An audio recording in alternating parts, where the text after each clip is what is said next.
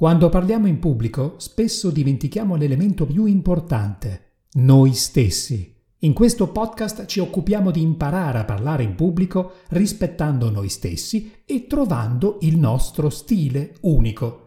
Ascolterai le letture delle bozze del mio nuovo libro. Io sono Stefano Todeschi, consulente specialista in public speaking pratico e questo è Parlo Ergo Sum. Chi parla in pubblico esiste.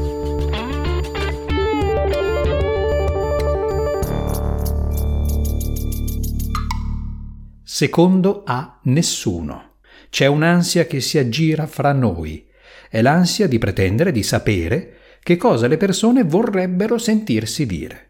Quali idee e quali modi potremmo trovare e usare perché ci ascoltino davvero. Da quello che vedo nel mio lavoro quotidiano, molte persone sentono il rischio di scomparire quando parlano e interagiscono con le altre persone.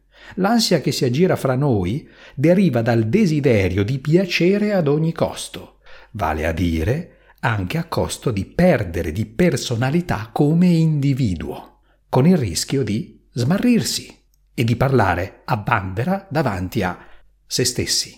Vedremo oggi la differenza radicale fra il semplice esporre contenuti, proprio come la mercanzia sui banchi del mercato, e esprimere se stessi grazie ai propri contenuti. Non sto qui a dire della dipendenza dal like in quella roba che hanno chiamato i social, non è il mio settore, preferisco occuparmi del mio specifico, parlare e interagire con le persone. Succede che molte persone abbiano la tendenza a voler assecondare gli interlocutori. Si chiedono allora che cosa potrebbero fare per riuscire a piacere e arrivano a chiedersi che cosa potrebbero dire per piacere agli interlocutori. Ma capiamo bene che questo significa limitarsi a procurare piacere non a noi, bensì agli altri. E il nostro di piacere che fine fa? Vivrebbe forse di luce riflessa? Possiamo chiederci allora se si tratti di un piacere vero. Riflettiamo un attimo su che cosa vuol dire assecondare assecondalo, fai come dice, potrebbe essere pericoloso. Questo è pensare alla sola nostra incolumità. Assecondare dunque non tanto per migliorare la nostra vita, ma per non peggiorarla. Ma possiamo assecondare, anzi meglio, seguire anche un mentore, un maestro. Tuttavia se lo seguiamo limitandoci a replicare ciò che il maestro ci mostra e ci insegna, alla fine riduciamo tutto a un copia e incolla di contenuti e modi. Saremo sempre secondi al modello. Repliche ben fatte, ma pur sempre repliche. Questo si tradurrebbe anche nel dipendere dal modello di riferimento, una pura imitazione, Diverso e più proficuo sarebbe invece se ci smarcassimo quanto prima dal soggetto imitato per individuare la nostra unica e irripetibile via. Che cosa succede inoltre nelle gare? Le gare. Nelle competizioni possiamo arrivare primi, ma possiamo arrivare secondi. Poco male sembrerebbe, certo, a meno che in gara i contendenti non siano solamente due, arrivare secondi significherebbe arrivare ultimi. Potresti dirmi che parlare con le persone non consiste in realtà in una gara, e in linea di principio sì, non dovrebbe consistere in una gara, non dovrebbe. Tuttavia, di fatto, ogni giorno noi gareggiamo per affermare il nostro status e nemmeno ce ne accorgiamo. Ciao, che piacere rivederti, come stai? Eh, abbastanza bene, ho solo un certo dolorino al ginocchio che quando cammino... Un dolorino al ginocchio? Ah, ma non me ne parlare! La settimana scorsa, per colpa del mio ginocchio, non riuscivo nemmeno ad appoggiare i piedi per terra per scendere dal letto. Ecco, l'ha fatto. Ha cercato di imporre uno status superiore opponendo la propria inabilità fisica della settimana precedente contro il banale, per così dire, dolorino al ginocchio. E infatti ha dato un ordine preciso, non me ne parlare, significando, ora invece parlo io, che è più interessante. Quante volte lo facciamo? Il film che abbiamo visto la sera prima è sempre più bello oppure più brutto di quello che hanno visto gli altri. La pizza che abbiamo mangiato noi è sempre più buona o la più indigesta. I problemi che abbiamo noi in famiglia non sono neanche da paragonare alle quisquiglie altrui. Sembra allora difficile ascoltare per ascoltare e senza il fine di voler affermare noi stessi, cioè il nostro status. Gareggiamo, anzi guerreggiamo.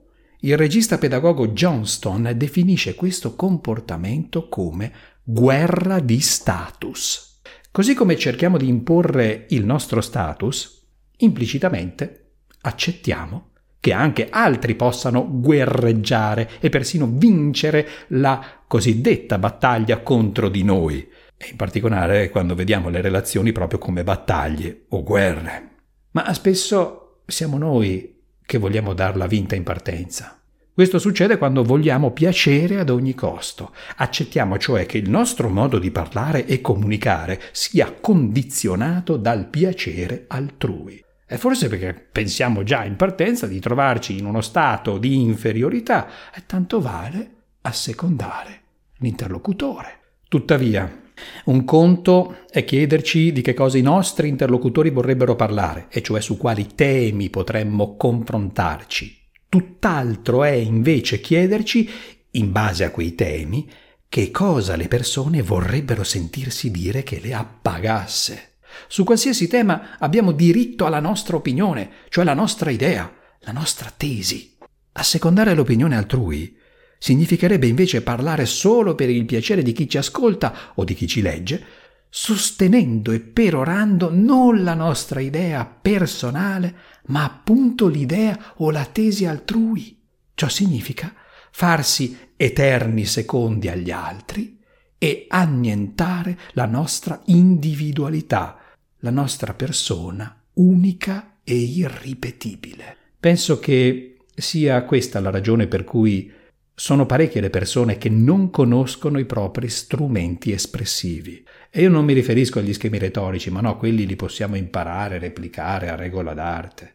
Penso che dovremmo imparare a riconoscerci nelle nostre idee e nella nostra espressività unica e irripetibile. Il vero lavoro consiste allora nell'individuare la propria espressività e individuare di conseguenza il proprio pensiero, troppo spesso sepolto sotto la sabbia della prestazione per l'ansia angosciosa di voler piacere. Per comprendere meglio se stessi si rende necessario capire che cosa facciamo, come lo facciamo quando parliamo con le persone e perché lo facciamo così e non altrimenti. Sono le nostre fondamenta. Attenzione perché le fondamenta non si vedono ma ci sono e sono ciò che permette all'edificio di rimanere in piedi. Con una differenza. Le fondamenta di uno stabile sono dotate di fissità, non sono vive come lo siamo noi che parliamo e interagiamo. Le fondamenta di ogni persona allora sono vive perché sono costituite da emozioni, sentimenti, sensazioni, percezioni, istinti. Come direbbe Jung, è la nostra dimensione irrazionale, che c'è sempre e che sempre ci sarà, che viviamo e che sempre vivremo. Per conoscere meglio la nostra naturale espressività e le nostre intime idee, abbiamo a disposizione parecchi strumenti. Io qui ti consiglio di cominciare da due semplici passaggi. Passaggio numero uno.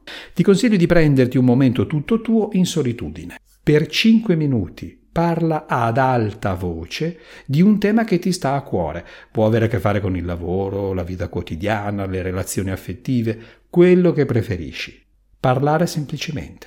Sarebbe opportuno che ti registrassi. Fai un audio con il tuo smartphone.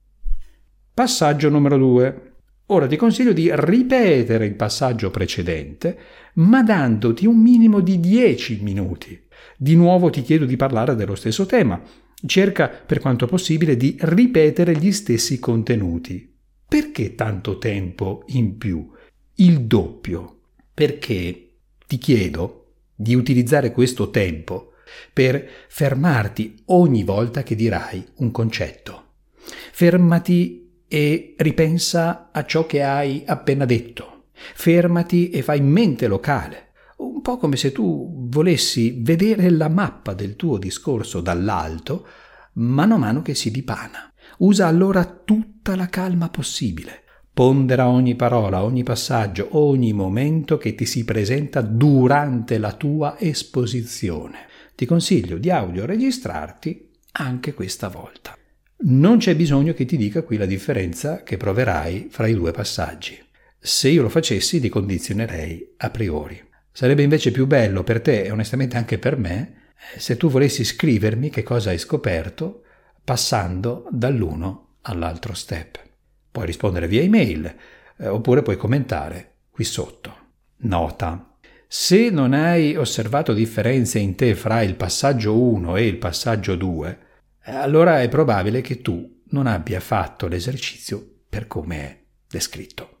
Se invece hai osservato differenze in te fra il passaggio 1 e il passaggio 2, e allora stai cominciando a vedere la differenza fra esporre contenuti proprio come la mercanzia sui banchi del mercato e esprimere se stessi grazie ai propri contenuti. Ecco allora un altro passaggio fondamentale. Riflettere su ciò che abbiamo appena sperimentato e condividerne le riflessioni. Questo ci costringe a fare ordine nella nostra esperienza.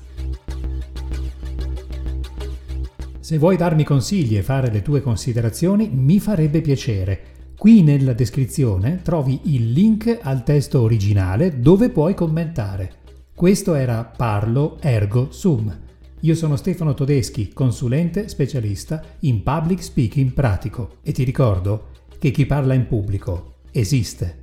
Ciao!